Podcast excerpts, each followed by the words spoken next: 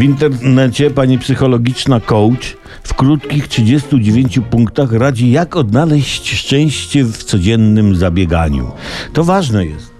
Ja e, odnieśmy się do niektórych z nich, na przykład do takiego. W ciągu dnia minimum jeden raz zadaj sobie pytanie, czy jestem szczęśliwy. Jeśli odpowiedź będzie negatywna, zmień coś. Ale co?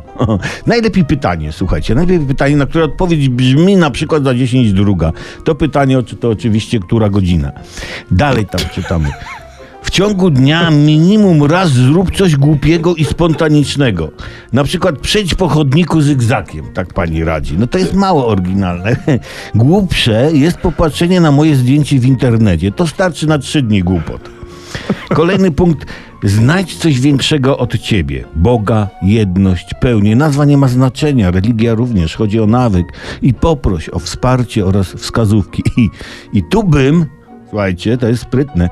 Jako coś większego od nas zaproponował prezesa. Waszego, mojego. To jego poproś o wsparcie i wskazówki. Załatwisz naraz dwie sprawy.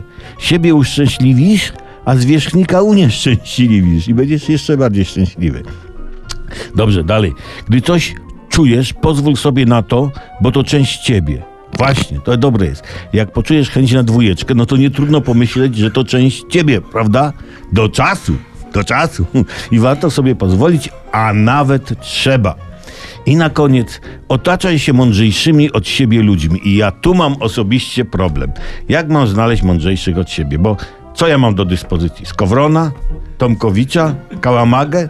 I gdzie?